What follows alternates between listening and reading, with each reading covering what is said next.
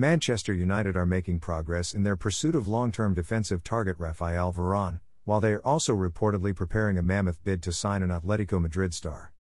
Varane talks held as forty million pounds bid prepared. Manchester United's need for new blood at centre-back has been exposed for all to see since captain Harry Maguire limped off against Aston Villa. Prior to his ankle injury, Maguire had not missed a minute of United's Premier League action this season, papering over the Red Devils' lack of depth in central defence. Although the United captain has struck up a workable partnership with Victor Lindelof, the Swede looked lost at sea at times during the four to two defeat by Liverpool on Thursday night. His partner, Eric Bailly, fared no better, and the shaky display will strengthen the resolve of Old Trafford Chiefs to sign a new partner for Maguire. Bluehost, the best hosting partner powered with WordPress. To that end, progress is being made in pursuit of Real Madrid stalwart Raphaël Varane, who is believed to be one of United's two targets in La Liga. Also featuring an update on Jesse Lingard's future, here is Saturday's Manchester United transfer roundup.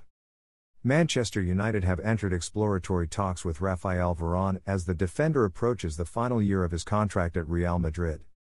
That's according to the Manchester Evening News, which claims the Red Devils are one of many clubs keen on the Frenchman, who helped his country to World Cup glory in twenty eighteen. While Liverpool are also reportedly in pursuit, Mirror Sport understands United have made Varane their priority transfer target and are preparing a forty million pounds bid. The twenty-eight-year-old has come close to a move to Old Trafford on multiple occasions in the past, and club chiefs are desperate to finally strike a deal this summer. one X bet.